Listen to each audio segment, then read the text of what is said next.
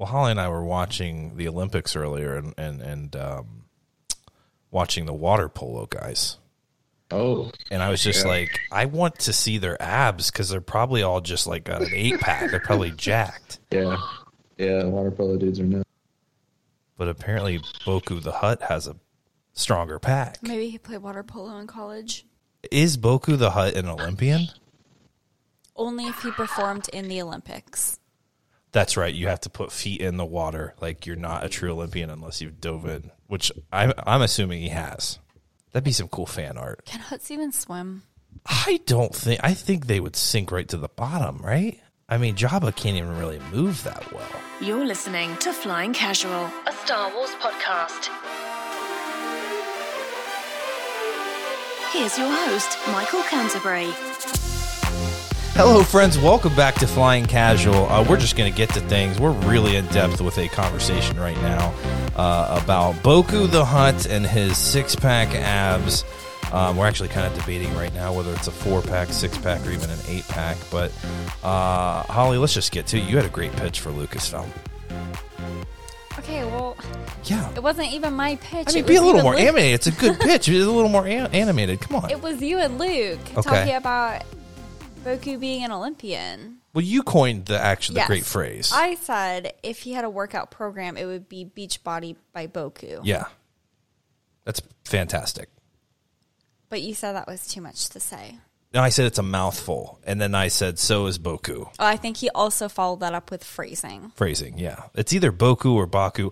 We're not really sure, guys, because we just got done reading the uh, uh, War of the Bounty Hunter crossover comics with the Darth Vader line, and there's this Hutt, and he's pretty jacked. You never would have thought you'd see a Hutt, you know, with a six pack in your life, but uh, you will in this comic. So that kind of had us. I don't know, Holly. I mean, that's pretty, that was probably one of the most interesting parts of the comic. Both of them, yeah. Both, yes, both comics. Yeah, all together. Just a just a slug. Just a a, A slug with a six pack. exactly. And A then the space con- slug with a six pack. well, and then the conversation turned to you know was Boku or Baku training for the Olympics? You know, in the Star Wars galaxy. I'm sure they have some uh, Olympiad or something, right? I mean, Okay, so Yeah. but we never answered the question: Do slugs swim? I think they would drown. I think they stay as far away from water as possible. That's why Jabba's hiding out on Tatooine. But what about No? snails? I don't know. Aren't My- snails just like shelled slugs? Well, let's ask our in-house slug expert, uh, Luke Elder. Luke, I, do slugs swim? I mean, would they sink to the bottom? I bet they can survive the Yeah. water. They like moist environments. That's Plus, true. Holly said snails. Snails are in water all the time, and they're just shelled slugs. That's true. Great point. This is like a A biology podcast. and also like a tongue twister episode, and I don't know Yes. if my brain is not really set up to handle this today. Baku's beach. Brain teasers. Oh, you're going with the beach pod. Yeah, no, yeah. Baku's. He has his entire line of anything. He's probably got a line of Tupperware, you know, word puzzles, You know, and then a workout routine. he's probably a vlogger. you think so? Yeah, Do they have a lot to say? Vloggers. They make No. videos on YouTube. Hutts. Oh, yeah. Yeah. Have you seen any of the Star Wars movies? I haven't actually. What's a Star Wars? I don't. This is a lifestyle podcast hosted by yours truly. But you wouldn't have to speak. Would have to speak uh, tease to get anything out of this vlog. So True. You got to bone up on that first, and then you'll be ready. And also, one of the best parts, whenever you have a Hutt in a comic, they always have to disclose that what you're reading is being translated from Huttese. I'm like, I don't think that's necessary. I think we all get it that he's up there, woozah, woozah. We get it, comics. No need to disclose that. I wonder what you just said. Can we get? Yeah. Can Translate get- this in Huttese? Yes, in a little pop up under what you just that. said on the video. Maybe that. Maybe I'll do an opener before the opener, and it'll All all, be in Huttese. and it's what did Michael say? It's a fun game. What did Michael say? Yeah, what came out of Michael's mouth? Wow, Yeah, tongue twister for sure. dangerous game. I know. What know. his mother always said. Uh, mother always Wash your said. Huttese mouth out with soap. Seriously, that actually happened to me, guys. Here's a little little little glimpse in the life of of me as a kid. Uh, was staying at my grandmother's at one one day. I don't know how old I was, but I was old enough to be saying "freaking" or like not all the time, but I'd say I'm freaking this. What did you say? Took me over to the sink, put some Dawn in my mouth, and rinsed my mouth out with Dawn liquid soap. I mean, love my grandmother to death, and she's the sweetest lady. But that was a moment that, whew, it's pretty dark in my history. So that's a that's a thing that happens. I think maybe others use a less, you know, intense soap, Uh, or they just don't do that. or they just don't kids. do it. Yeah, that's probably that's probably where we should go with that. You shouldn't put soap in your kid's mouth. Please don't do that to your children. But if you're going to, don't use Dawn because it's hard to get out. You know? maybe just set boundaries about what's acceptable and what's not acceptable. Okay, yeah. I don't know. In my household when I was growing up, we pretty much said whatever as Yeah. long as it wasn't intentionally hurtful. Yeah. I mean, to my brother and I, we would say things to each other all the time. But the rule was like, don't say something shitty to your grandmother Yeah. and don't swear at school because then dad will get a phone call and Yeah. he didn't like that. Yeah, no. And that's I can go hang out with my grandparents right now and we can curse like sailors and they don't care. Uh, but that's for some reason that was crossing a line at that age. I don't know why. How I, old were you? 17? yeah, it just happened, you know, I don't know. I was kind of really date myself there, but I stopped myself. I was going to say a few years ago, but that is not the case. Not Yeah. the case. So don't don't rinse your kid's mouth out with soap. That's just that's just you just shouldn't do that. This is a good moral. I know they show the you know the ducks and the oil spills being cleaned with Dawn. That doesn't mean you can ingest it. So, little uh, a little public service announcement to any of our listeners A out little there. PSA. That's why we're a lifestyle podcast. Okay, we, we like to share tips and tricks and for a healthy you know uh, lifestyle. I think so. And this was the segment called Parenting Advice from Michael Canterbury. Parenting advice from the non-parent Michael Canterbury. Uh, you're welcome. You're welcome for that, uh, guys. Welcome. This is as uh, you know, as Holly alluded, it a Star Wars podcast. Um, I have never seen a Star War, so this will be interesting. Um, but no, seriously, we're back uh, for another week. One episode of the Bad Batch to discuss. Infested.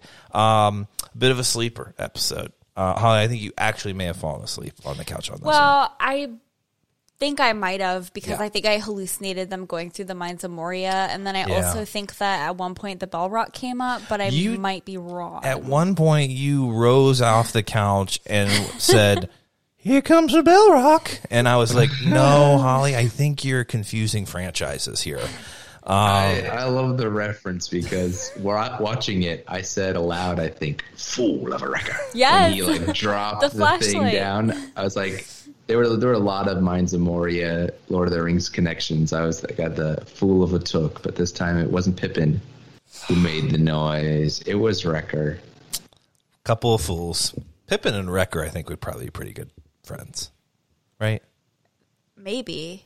Probably. Yes. Because Yeah. Pippin would be like, we're going to pull this prank and do this Mm-hmm. mischievous thing. And then Wrecker would be like, I'll do it. And Yeah. that's how that would go. Oh yeah, little buddy. And he'd give him a hype. Yeah, that's Exactly pretty good right. Wrecker. Yeah. actually. Much better than mine. Well, I see. You're still a little groggy. You're getting out of that nap. It's cool. It's the Olympics. You know, there's a lot to consume right now, so I understand you're exhausted. Guys, I'm not gonna lie. Yeah. I like woke up this morning and I felt like total garbage, and Hmm. I'm sure that it's uh, allergies because Totally. Yeah. That's what all COVID infested people say. I know It's just a sinus infection. It's just no, you don't have COVID, but that, we've heard that a lot Uh-huh. around, especially when and Michael had to go to the uh, urgent care on vacation. We heard that a lot from patients coming in. It, I know it's just allergies. I, they're going in for a COVID test, but they're like, it's just a sinus infection. It's like, no, you you didn't get a vaccine. You're you have COVID. Okay. Uh, anyway, Yeah, anyway. back to the bad batch. Back to the bad. Oh yeah. Batch, Well, my yeah, point was yeah. like, yeah, I just kind of feel like I'm in a haze today. That's okay. Hey, that's Fine. okay. So if I sound a little congested, It's 'cause on you are. yes, Absolutely. Uh, so we, we do have that episode to talk about, and we've uh, we're getting caught up on our Darth Vader comics. Um, we're like we're only one behind now, but issues twelve and thirteen we'll discuss too briefly. Um, but let's get into the Bad Batch. Uh, Luke, as we were, you know, getting ready for our Avett Brothers concert on Friday, I asked you for a little tease and your opinion on this episode. I hadn't watched it yet and kind of was expecting some, you know, in person fire emojis, thinking we're getting close to the season finale. This should be something epic building up to it. And uh, you you stated uh, probably my least favorite episode. Uh, and then I watch it and I'm like, yeah, I can see why. What what happened here? Why why are we why are we showing this little episode that really doesn't feel like it has much significance at this point? I mean, what what did you think? Well, I know we were both really hoping for them to play Paranoia and be there at the end and the encore. Yeah. Oh wait. Um, No, yeah, you're right. You're right. Show. Um, it's a, uh, a Bad Batch review. Yeah. Um, Bad Batch. Yeah. It, there's nothing inherently wrong with this episode. It's a it's a very fine, Fine. adventure. This episode, from what we know right now in the present, Mm-hmm. suffers from a sequencing issue. I think. Um, Yep. It looks like it could have come earlier in the season and it would have fit nicely in the earlier half of the season. It's getting, I think, just annihilated by a lot of fans right now because the Ryloth arc felt like we were building to the bigger picture end of the season climax finale and you know dealing with um crosshair Yeah. actually now hunting them down whereas before he was like ah, i kind of enter you know if they come on my across my path i'm going to deal with them but i'm not really like tasked with hunting them down Yeah. and the ryloth arc it's like all right crosser no go ahead these guys are a problem they keep reoccurring as an issue Mm-hmm. it's time yeah you're free to go hunt them as you would love to do and everyone was just ready for it to carry on to the conclusion i think if you just slide this episode before the ryloth arc it's received a lot better. It's like, oh, this is pretty cool. It's got kind of the horror vibe to it. It's got the Mines of Moria. Um, but that's based on what we know now. The next episode could have a lot of tie-ins to this with that new character Roland, perhaps, or even mm-hmm. the Pikes. They they could be big factors in the final couple episodes of the season, and then we'd be singing a different tune, having that hindsight. But right now, it, I think it's just suffering from a, a strange sequencing decision, as far as we can tell. it it was cool getting to see the Pikes again, kind of knowing where we are in this time of history, and that there's this, you know, this grabbing of power going on from these syndicates or you know these little groups like SIDS. You know, they're they're pretty vulnerable right now. The Empire is still pretty new. Um, so there's a lot going on. It is nice to be reminded of that. But Holly, I like what Luke said, and that you could have placed this really early on in the series when they get to Ord Mantell, Think. Um, you could have placed it really early on, just when they've been there, you know, not very long, and it could have fit just fine because nothing else is really going on other than Luke said that that new character who I thought was actually the guy from Rebels who has the one missing horn, but completely different people. Uh, but maybe they meet up and, and join that group later on. Yeah, okay. So Michael brought that up. I thought that guy felt vaguely familiar, but I didn't remember him from anything in particular. And then Michael was like, wait, is he in Rebels? So I looked it up, and from what I could tell, he's not in Rebels. Yeah. But you do see a very similar being in Rebels who does start his own crime syndicate that has a name. Now I forget what it is. It's like S- Single Horn Yeah, Syndicate like or that. One Yeah. Horn Syndicate. Yeah. So I don't know if that was intentional. I mean, obviously it was intentional. Yeah. And basically, the Pikes cut off this guy's horn. He's a newbie to the crime syndicates. He's trying to make a name for himself and Mm-hmm. Yeah. kind of trying to like legitimize himself. Like his mom is A, big crime person. yeah, a big person, and a criminal, a crime person. crime I don't know what person. I'm talking about. yeah, Yeah. you make it sound like a bad thing. I think that's what he says. Exactly. To Omega. You're right. But uh, I think that he's just you know trying to create a name for himself, and now they've humiliated him yeah. By dismembering him. I, Whoa. I don't know. Wow. I mean, yeah. So, so to speak, kind of, right?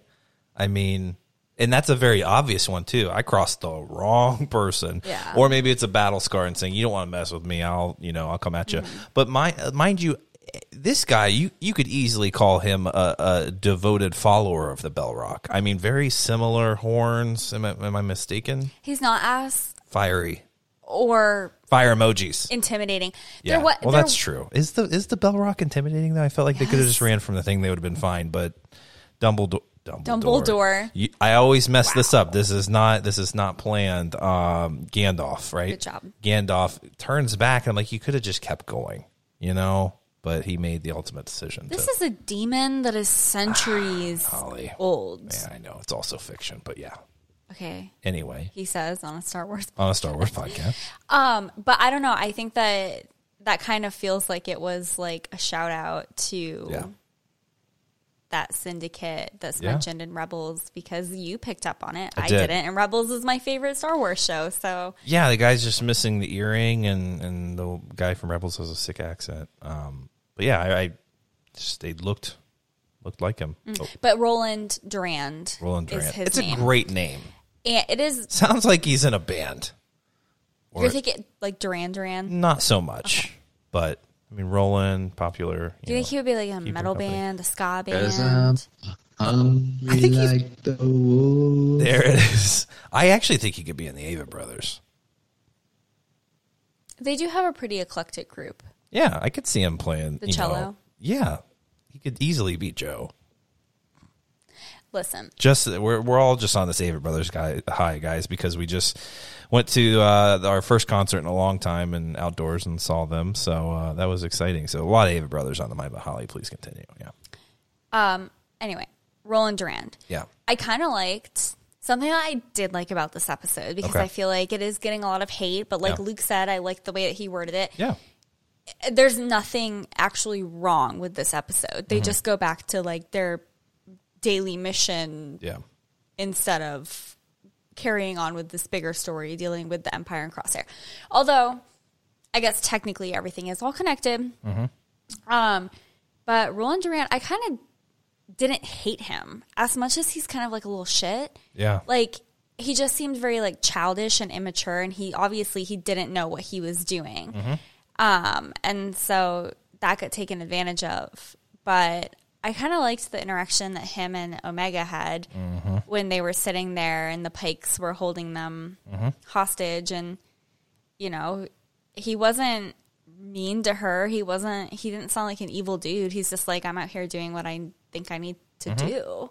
And also, he was like super nice to Cid's little creature. yeah What's his name? What's her name? oh Ruby. Ruby good call good pull and uh, yeah I mean Omega says at the end you know maybe there are some redeeming qualities in him you know Ruby liked him so Mm-hmm. I'm sure we'll see him again. Maybe he'll come back and help our friends in a, in a finale or another season or something. So when know. Luke made that comment about, you know, this these might be characters that we will see in the upcoming finale, it seems like they were alluding to something like that when she said something nice about him. I, I Mm-hmm. Yeah. don't know. I feel like they kind of do that. not, if not this season, a potential follow up season. Yeah. This seems to me like a character you sort of plant here. They mentioned his mother's a bigger deal than he is, I think. Mm-hmm. So it would kind of make sense to me in a season two that he comes back around and the mother comes into play as well. I, I kind of don't expect to see him again this season, but Yeah. we could be surprised we don't officially have a second season announcement, but this felt like a,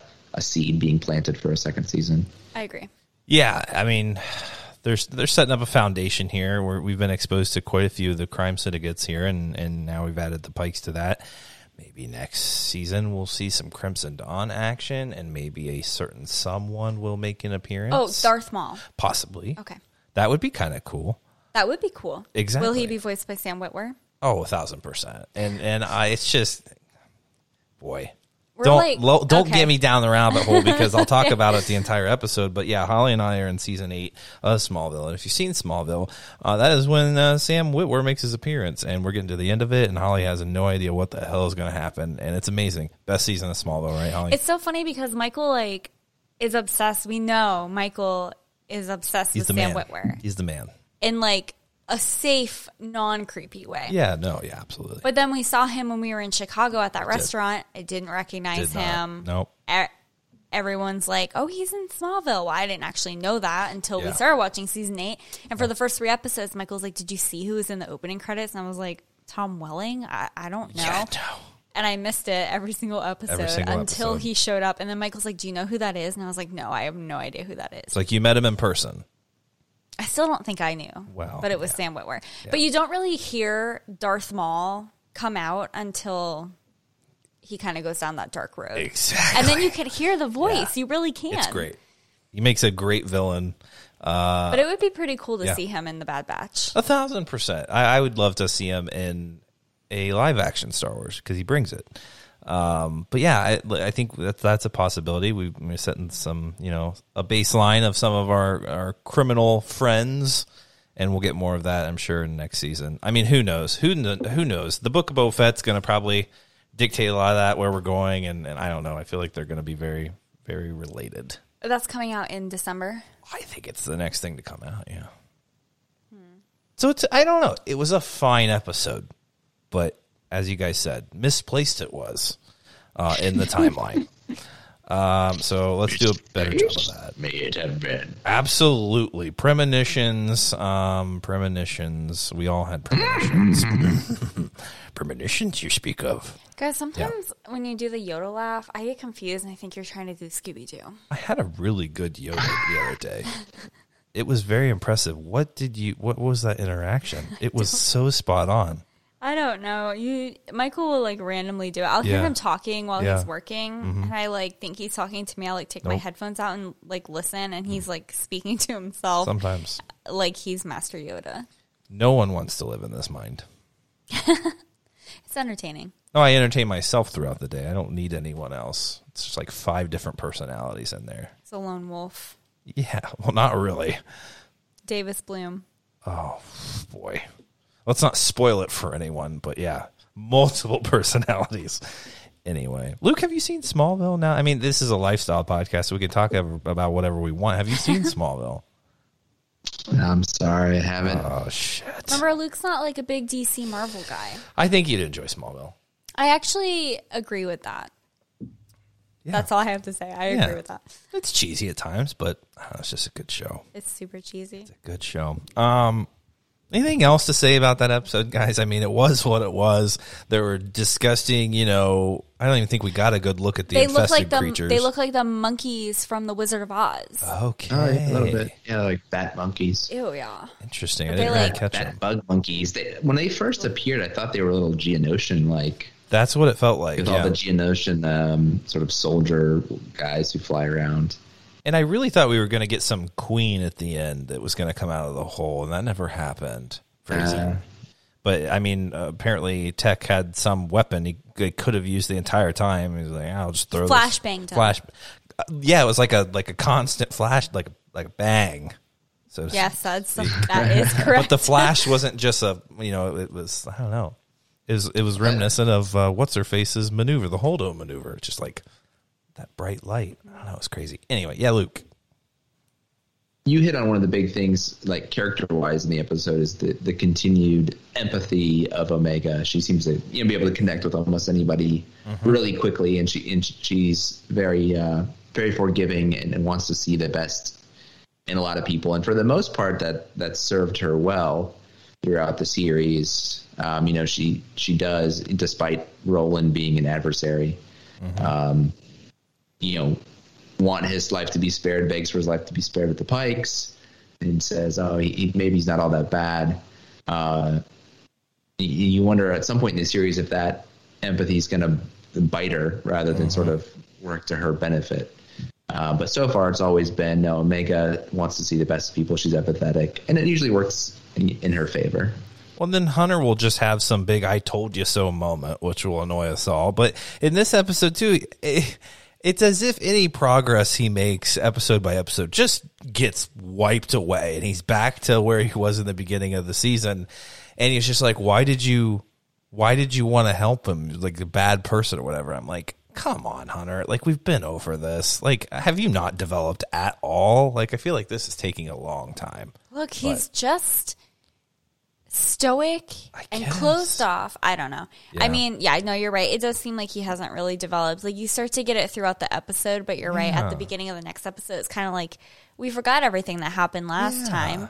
Okay, when they were getting off the ship in the beginning of this episode, were they coming off of a new mission or was Yeah. okay? Yeah. They were talking about um it was a it was a nod to uh Obi Wan and Anakin's conversation, right? When they were getting back from a mission in the Clone Wars, Yeah, or yeah, episode two, I guess. dropping the line about about Gundarks is kind of a Star Wars trope at this point. Almost like uh, I have a bad feeling about this. Mm-hmm. Um, I think Han has a line. Han's the original one with the Gundark line. I think in Empires. Yeah, but I could you could pull the ears off a Gundark Oh, or something like yeah. that. Yeah. After I, I think after Luke heals from his his uh, his uh, Wampa encounter, and then we got another line from Obi Wan about Gundarks in the prequels, and then we actually got to see Gundarks in the Clone Wars. I think more Yeah. than once. Um, so yeah, that's just kind of a reoccurring wink, wink, nod, nod mention of Gundarks there. but it shows you that time has passed, right? Like we're not just coming off of Ryloth That's and why- chatting about it. It again seems like they moved this episode. It felt like this episode was going to come out earlier in the season. For some reason, it got moved because Yeah. it started like so many of the early episodes where they reference kind of a thing they just did that we didn't actually see. Yep. But it it seems odd given coming off the Ryloth Ryloth arc. It does because I'm like now now what we're just we're gonna go on another mission and I guess uh, Crosshair is gonna encounter them and that's okay. Um, maybe they thought it was be too much for us to handle. Maybe because this finale is epic. Yeah, maybe they're feeling like a roller coaster. That oh, the Ryloth episode is pretty Yeah. epic. And let's like kind of come down the hill off that, and then you're clink clink clink back up the chain here Yep. for a little bit. Prepare for the next drop. So just kind of like take a breather, and then we'll really get to it. Well, it really allows us to not speculate on what's coming because Yeah. we all were kind of talking about it being, you know, war mantle and all of that. We, we, we think we may see the beginning of the end of the clones. Um, I was driving into work one day and had a really awesome thought about how that could take place on a large scale. And now I don't remember what it was. It's a weird thing to think about when I- you're driving into work. Well, I think about Star Wars a lot. Um, and Project War Mantle's on the mind. I'm like, how can these clones be decommissioned on a mass scale to where it's not so, Genocidal. Yeah, so traumatic for everyone? Um, and they're, you know, the thought of an uprising, like inner, you know, if you see clones fighting clones, maybe that's not that's that's the only way I can think of it kind of going down, right? Is it's there's this kind of internal infighting between the clones or something. There's some sort of uprising. Um, there may even be legends material based off of that that they may be referencing, but that's the only way I can see that maybe these clones can kind of be like that is in itself. It's just like okay, no, we got to shut this down. Um, I don't know, Luke. Have you given any more thought to what we're going to expect in War Mantle or um, how this is going to go down at all? Uh, not too much. I think I think more of the focus will be on on Crosshair Yeah, um, individually. But yeah, they're they're building to something with the overall um, issue of the clones, or whether or not they'll continue to take orders, even with the chips. Yeah. which Howzer was a huge part of that developing plot line. yeah, So I don't know. I don't know if they'll get to the this season. Maybe it'll be kind of the cliffhanger of of season one that there's maybe this fervor going around a lot of the clone ranks that they'll do something like that, mm-hmm. and we don't see what actually happens until maybe the next season. yeah. We're left, however long it takes to get there, we're left in that time speculating. Yeah, I guess that is our probably our ultimate climax, right? Is is this this end of the clone phase of, of the Star Wars timeline? So that's that's something they got to build up to. They likely want to draw this out into multiple seasons. Um, I mean, probably three. I think the least successful of any of these animated series was Resistance. It even went a full two. Um, so I yeah, I don't know. It, it might definitely be be a while and long time coming, but just coming off of that high of that last episode, Holly with Howzer, and just how intense it was coming down from that, it was just that was a little difficult. I was kind of hoping to continue riding that wave, but not was, so much. I was about, I was literally about to say, you just got to ride the wave. yeah, just holding on. It'll be fine. It'll be fine. All's good. I mean, it's not. It isn't. You know, it didn't ruin the series or anything. It just took us took us off that high for a little bit. But I'm sure finales are always awesome, and every single animated series, even Resistance, had its great finales. Um, so we're gonna be ready for it. One more week of the Bad Batch, and then we move on. A little break um, from Star Wars animation and come back into some live action stuff later in the year, which will be really exciting. Now, uh, guys, we uh, we mentioned our our Darth Vader comic line that we got back into. It's been a couple months since we've read them, um, but they're getting into these. They have these crossover events, and the War of the Bounty Hunters is something they've been doing. They did a crossover with Doctor Aphra. They're now doing it with Darth Vader. Um, I haven't read any of the actual War of the Bounty Hunter line. I, am I'm, I'm seeing some good things. I also saw some controversial things earlier in the year. Um, but this one fits with the time period and bringing in the bounty hunters where we are um, post episode five, pre episode six. Um, and when we left Vader, you know, he just came back from Exegol seeing pretty much the power that the Emperor really possesses, and that boy, I am really lower on the totem pole than than Palpatine. There's no way I can with with this power that he's amassed and these kyber crystals and stuff. There's no way I can actually touch him. Um, so it seems like he's scheming in some other direction. Um, and so they they bring him back to it seems the same place where Vader was created on Coruscant, this like secret laboratory chamber um, to be fixed. And Palpatine actually wants to fix him. He's like, I think um, Mas Amedda and Sly Moore is that what you guys said their mm-hmm. name is? I can never remember. Um, I think they even asked Palpatine like, "What are we gonna do with him?" He's like, "Fix him. We're gonna fix him, obviously." Um, and they do. And so you see, it's a lot of similarity to, to episode three, where Vader um, is actually getting his suit for the first time, and it seems very painful. And so he's screaming out, he's yelling no, um, and we start to get these more of these flashbacks. Um, and he's talking about pain and these lessons that the Emperor kind of bestowed on him that the power comes from pain. Um, and he starts thinking about his son. Luke, I thought this was really fascinating because this is a shift for this comic line to where at first Vader is hell bent on, you know, finding those who pretty much raised his son to be this weak individual and, and you maybe even have hope that he would want to find his son and, and, and I don't know, not embrace him, but like lead him down a different path. Um, but now there's this shift in direction to where Vader is realizing that his son is weak and that he actually um, may be the plan that Emperor the Emperor has to replace him later on. Um, that the, that maybe the Emperor's secret plan is to actually get rid of Darth Vader. He's seen how weak he is, and that he knows his son is powerful. They've sensed it, um, and maybe that could be in the future for him it, it, seems now that we've shifted to that, and now Vader is hell bent on finding his son, and he even says killing him, um, which I think is a great direction that we're going now. Because after Exegol, I was like, okay, where are we going now? What's happening? It felt like it could be the end of the entire series, but now there's this mission to find and kill Luke. I mean, what did you think of that? Just that switch. What did you think of these these first couple issues?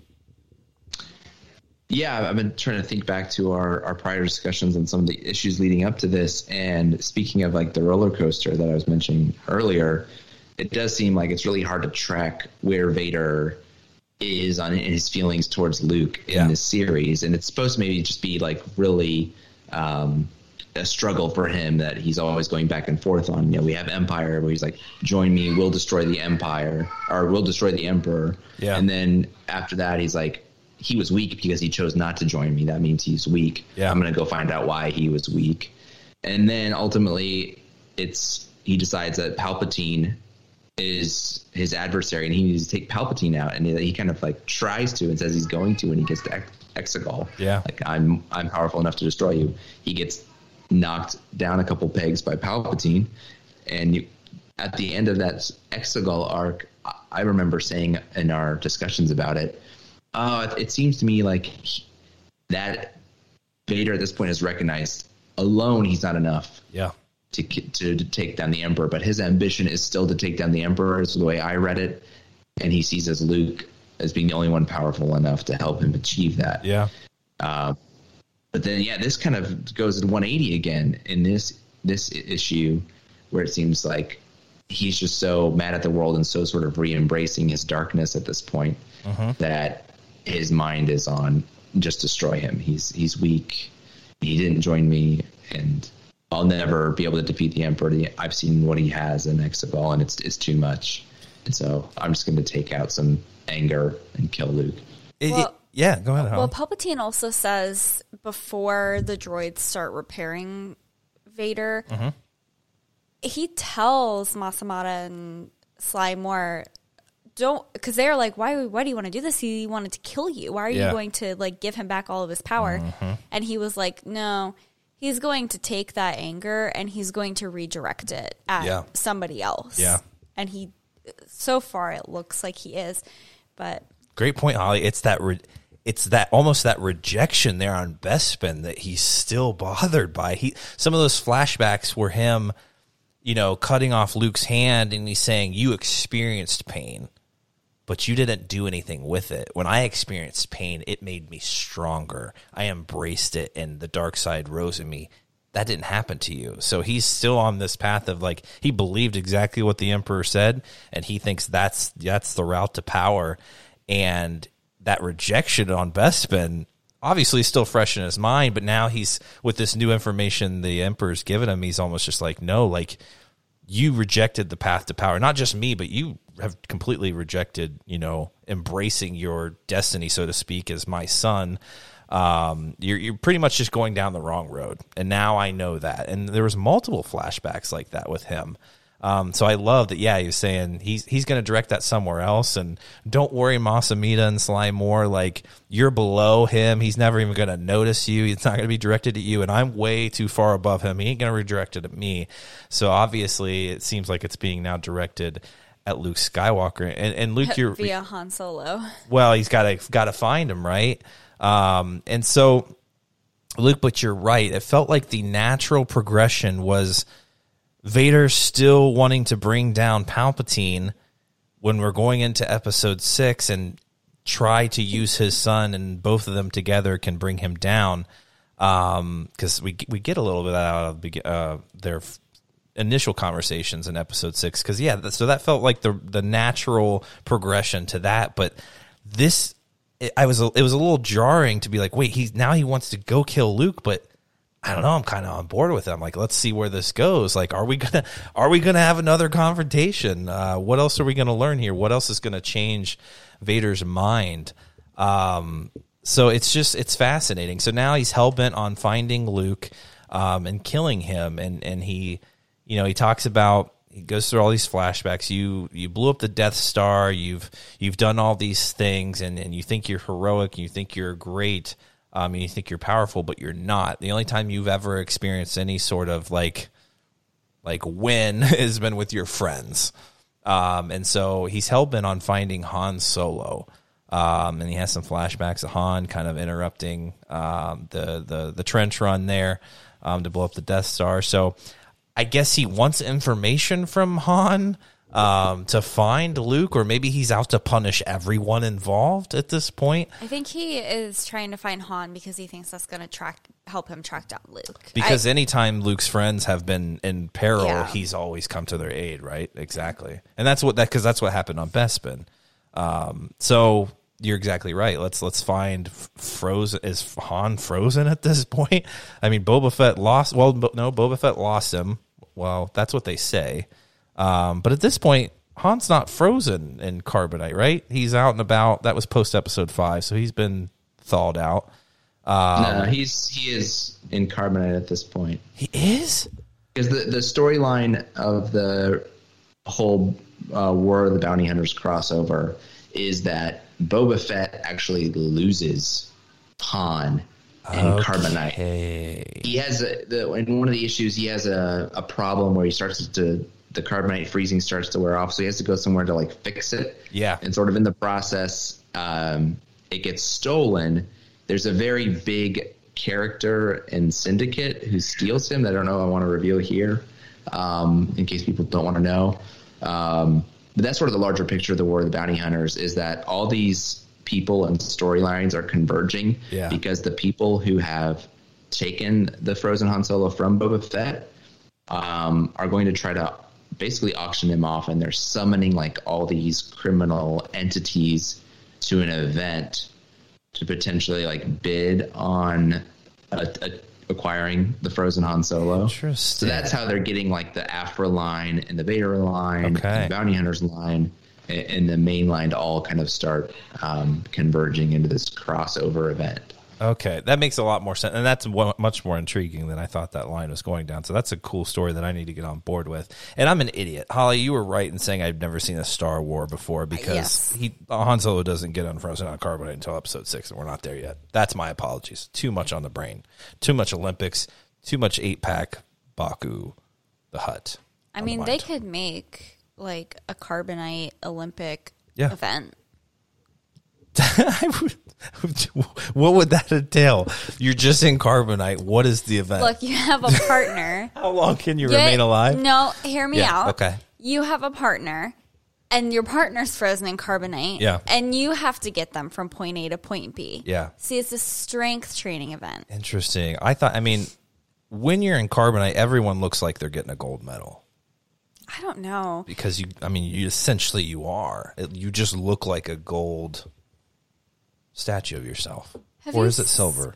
or is it bronze? bronze? Have I seen Star Wars? No, we've already went over that, Holly. I was gonna ask you if you've seen a picture of Han Solo frozen in carbonite. He does not look like he's excited to be about to be given a medal. I mean, I don't know. It would be pretty funny to see him, you know, standing up, uh, frozen in carbonite. And you put a little, just a little, little medallion around his head, a little gold medal. Poor Han. I don't know. Maybe we'll see the carbonite games here soon. You know, it's like the X Games, but not as interesting. I guess alternatively, the point could be to not be frozen in carbonite. Yes. That's like a game show. Maybe not for the Olympics, but maybe like a Star Wars game show. If you don't finish top three, you get frozen and you're pretty much dead. No, that's not quite where I was going, Oh. but carry on. No, that's cool. It's carbonite games. Anything can happen. Um, so so Vader's out there. He's looking for some information to find Luke. Um, and so he's he's seeking out um some assistance from the Hutts, not Jabba. Um, and this is where I think I got a little lost. I'm like, you know, he's going out and and trying to get information on Han Solo's whereabouts um, from another Hutt called Baku, Boku, Baku, the Hutt. Um, we joked about it in the beginning, but this this Hutt has a six pack abs. He is ripped. He is ripped, and I we're not really sure how uh, he got to that slate. But Luke, what am I missing here? Why are we going to Baku the Hutt and not you know a more familiar character here in this moment? Um, I, I was a little confused by that. Uh, yeah, for some reason he wants to use Baku as a way to getting to Han. He thinks that like he can use Baku's ambition to become a more powerful Hutt and maybe Yeah. as far as we know, Jabba's kind of like the the Hutt among Yeah, Hutts. Good point. So he's thinking, you know, there's could be some infighting, some backstabbing, competition between these Hutt lords, and uh, it might be advantageous to sort of play Baku's ambition to one up Jabba as as a a means to helping acquire Solo. I guess is what I would say. That's a great point. I mean, yeah, he, he mentions Jabba being, you know, the leader of the Hutt Council, and I guess the abs, as as funny as they are, showing a younger, like Luke said, more ambitious Hutt. He's probably hungry, and he, he would like to, you know, be a little more recognized in the Hutt clan. Uh, so yeah, maybe we kind of Vader showing up to Jabba may not do very good. I'm not sure. Um, but yeah, trying to use him to get a little information on Han Solo. Although at first he wasn't Yeah. into it because he was like, "You want me to, what's he say? Not backstab, but but kind of. yeah, Yeah, the Hutts, Yeah. my people." exactly. Nah, But I mean, Vader's presence now. I mean, it looks like Vader's at like an eleven now after his little you know fix there on Coruscant. Like he's looking shined up, uh, pretty powerful at this point. You know, uh, back to where he was previously. So he's pretty menacing. He just comes in and just. I mean, just freaking slices up all of his guards. So he makes an impression, and he's got Ochi of Bestoon there, which is really funny. Ochi's providing that droid comedy that we, we always need in Star Wars, but he's not a droid, but he's just, he's funny now. He wasn't in the beginning. He continues just, just bringing the humor, which is great. Um, wait, what happened to Yeah. the droid that was with Darth Vader? um, he, he made, he punished him, I think, for failing or something. I So he don't killed him. Yeah, that droid made the mistake of pointing out that some of Padme's last words were about Obi Wan. Yeah, or were with Obi Wan, and uh, Vader did not like the droid reminding him of that. No. I didn't remember that. I Droid couldn't it's been help so it. long. It's just that that is what happened. The droid's just recanting it for me. It's like, oh, hell Droid no. gonna do. Yeah, that's and, and so Ochi's a little more accommodating, right? Like Ochi, he's seen Vader's wrath. He's gotten whooped by him. He's like, uh, I, I'm following this big guy now because I know my place, like, and I survived, and a lot of it's thanks to him. So I'm just gonna continue on and, and hopefully ride this out. So Ochi's along for the ride. It's it's incredible that he's still around. Um, and so we we meet up with Baku and um oh god my mind's racing now where we go. There's some there's some fighting that takes place when he goes and and takes this information looking for han right? They come across um oh god these these droid this droid army called the crush or whatever that ochi was with originally. Um and they intercept vader somehow.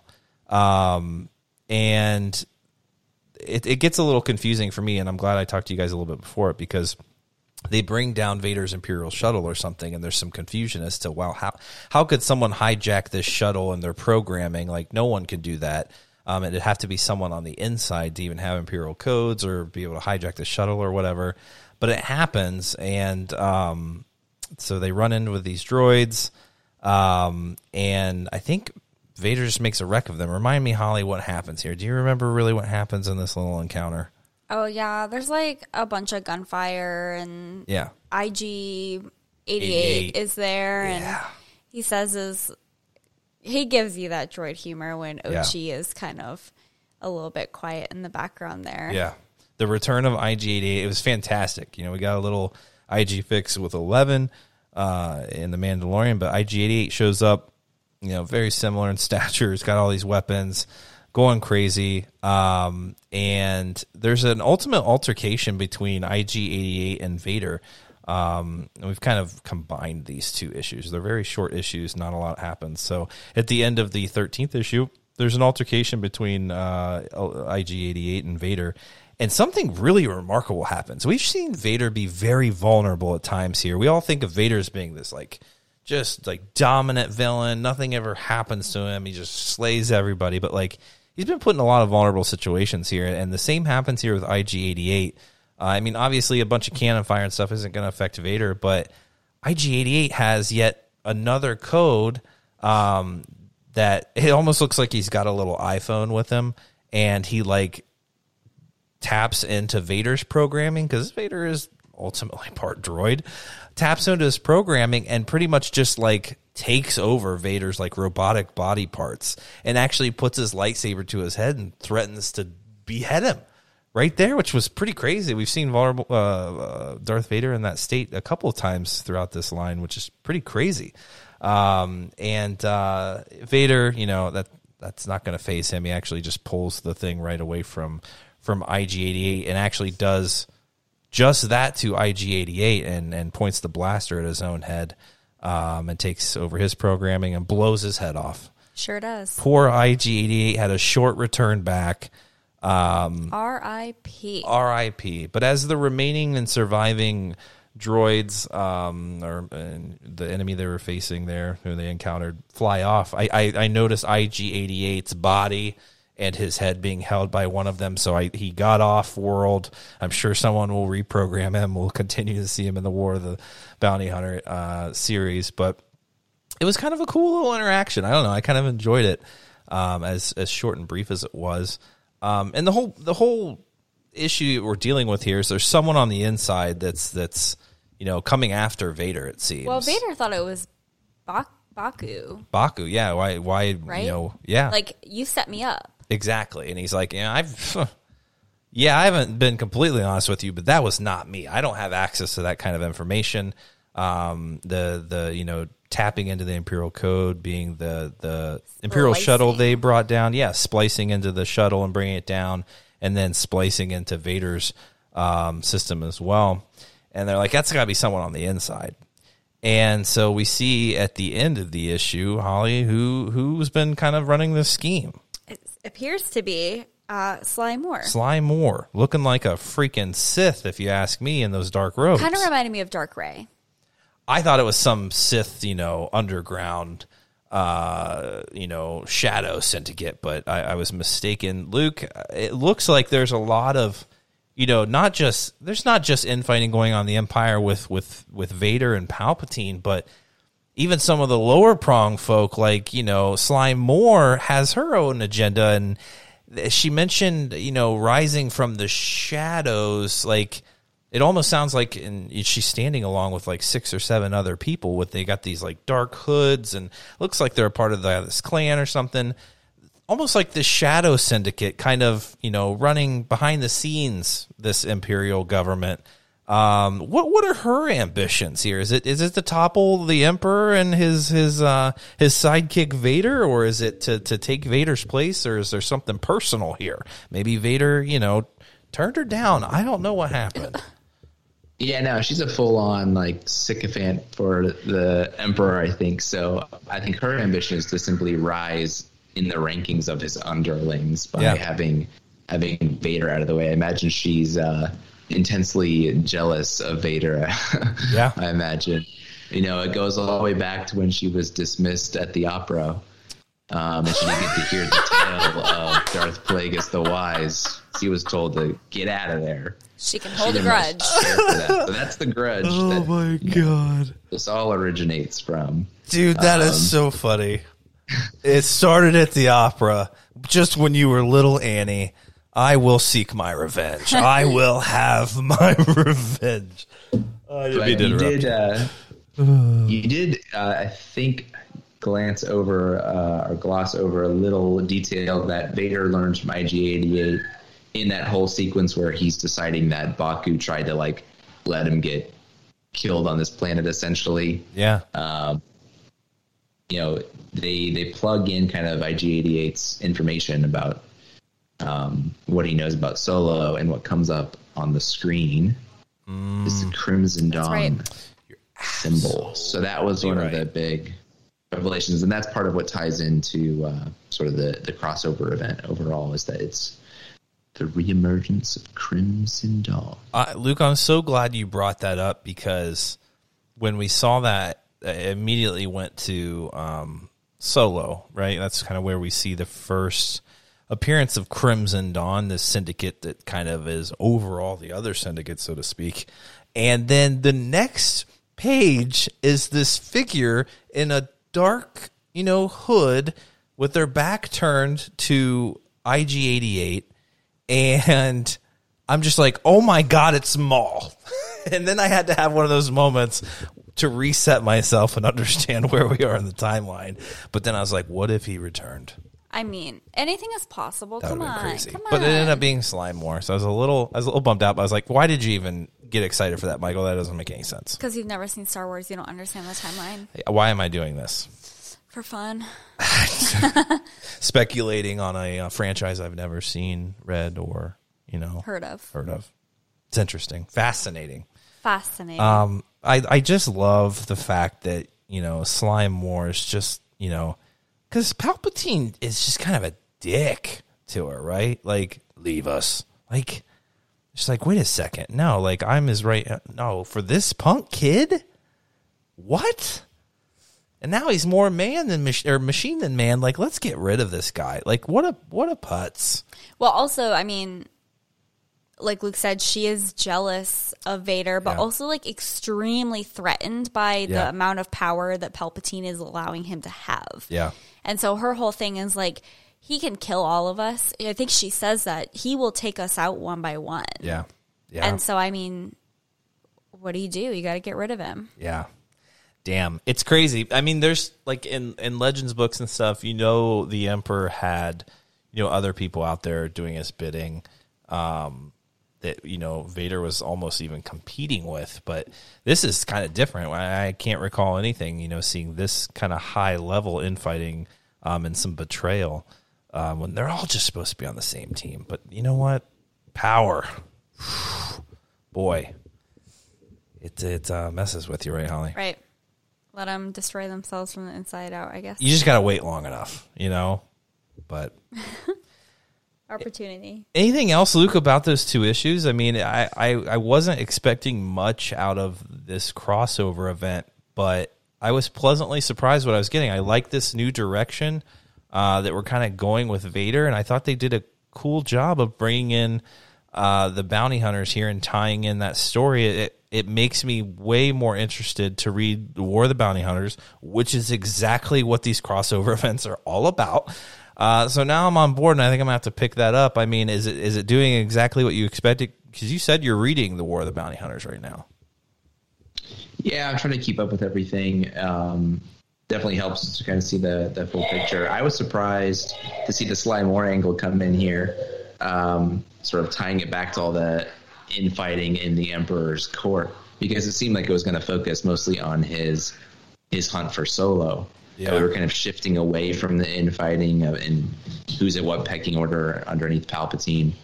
Um, but that element's going to continue even through this this hunt for Solo and this War of the Bounty Hunters crossover period. So that was a bit surprising. I'm assuming we see Vader eventually kill Sly Moore in Yeah. this arc because uh, she's not around, Not around. in uh, you know on the Death Star there when some of those other creepy dudes are hanging out Yeah. with uh, Emperor Palpatine in his throne room.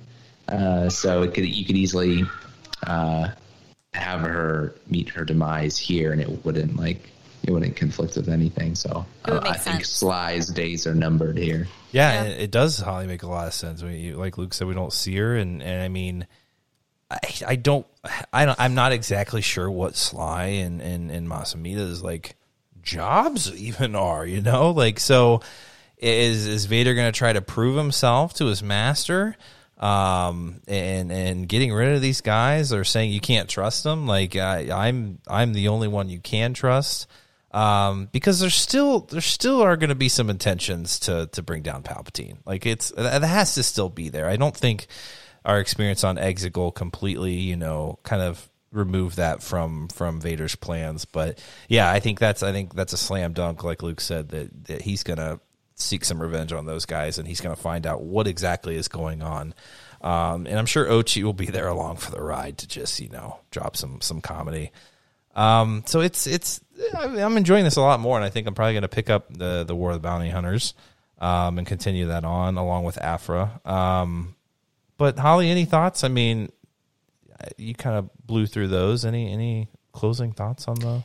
I don't think I have any closing thoughts. I know, like, we had talked in previous episodes about, like, okay, at some point, because, like, Vader was going after Palpatine pretty hard. Yeah. And we are like, at some point, he's going to have to make another shift because Yeah. we know that there's still parts of the original trilogy that we haven't hit. And we Yeah. know that Vader doesn't turn against Palpatine Yeah, right now. exactly. So something had to change. So I think this kind of, to me, this works. It explained, you know, why there was that shift in mentality from him. So Yeah.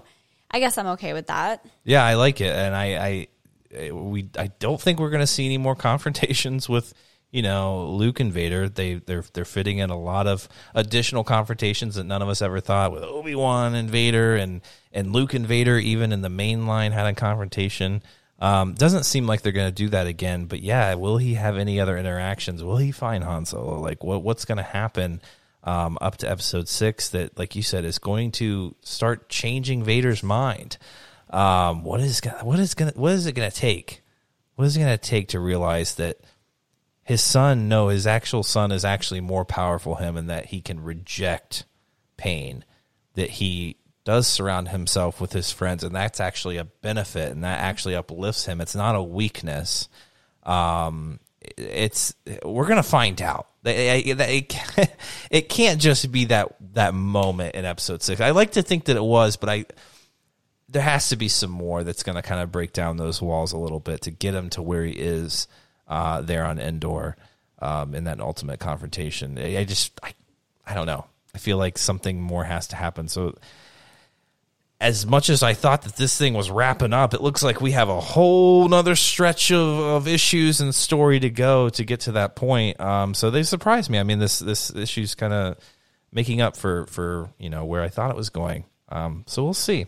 Um, anything else? Any other thoughts, comments, concerns, guys? I I think that's gonna do it for us. There's so much Olympic coverage. To catch up on, Holly. I mean, we were watching some water polo earlier. We were watching some gymnastics, biking, uh, slalom. kayaking. Yeah, like I mean, just a lot to catch up on. Um, along with Star Wars, a lot of a lot happening right now. We got some gymnastics tonight. Gymnastics tonight. I mean, with our our schedule's just been kind of full, guys. And, and like I said last episode, I appreciate you being patient. Um, a lot going on right now, but we're trying to make time to to enjoy our favorite franchise and talk about it uh, at length for you guys. And and I hope you're enjoying that. So let us know if you are. Uh, give us a review on uh, your platform of choice if you can, uh, or check out our Facebook group. Um, not so much Twitter. I think Holly gave up on Twitter, but you know, every once in a while she'll make an appearance and say I something broke up with really Twitter. funny. Ah, it's permanent this time. I don't know. Is I mean, it Facebook still, official? Oh, I still have the app. I just like I, I'm on it and I read a couple God, a tweets and I'm like, ew. place. Yeah, I absolutely despise it. Yeah, But what are you gonna do? not tweet. Not tweet. So Not gonna tweet. probably don't look for us there, uh, which is which keeps our followers low. Which I that's fine by me. Um, so guys, uh, I appreciate you. I hope you all are getting your Olympic fix as well. Go Team USA. Uh, well, go go world. You know, it's it's cool that we're actually getting to watch this and experience it, especially in the state that we are right now. But I let's hope that things get better and continue to get better and, and not turn for the worst. But um, it is nice to kind of you know turn that aside and and, and enjoy something uh, for once. So. Hope you enjoy it, guys. Continue enjoying Star Wars. We're going to be ready for a finale of the Bad Batch here soon, so we'll be ready to talk about it. So take care of each other out there, and may the Force be with you always.